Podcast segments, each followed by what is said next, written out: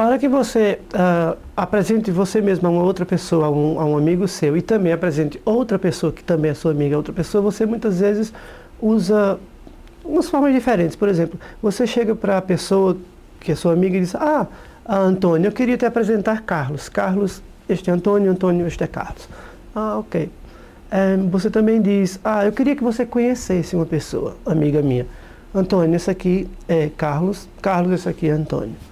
Ah, este aqui é Antônio, este aqui é Carlos. Coisa desse, dessa forma.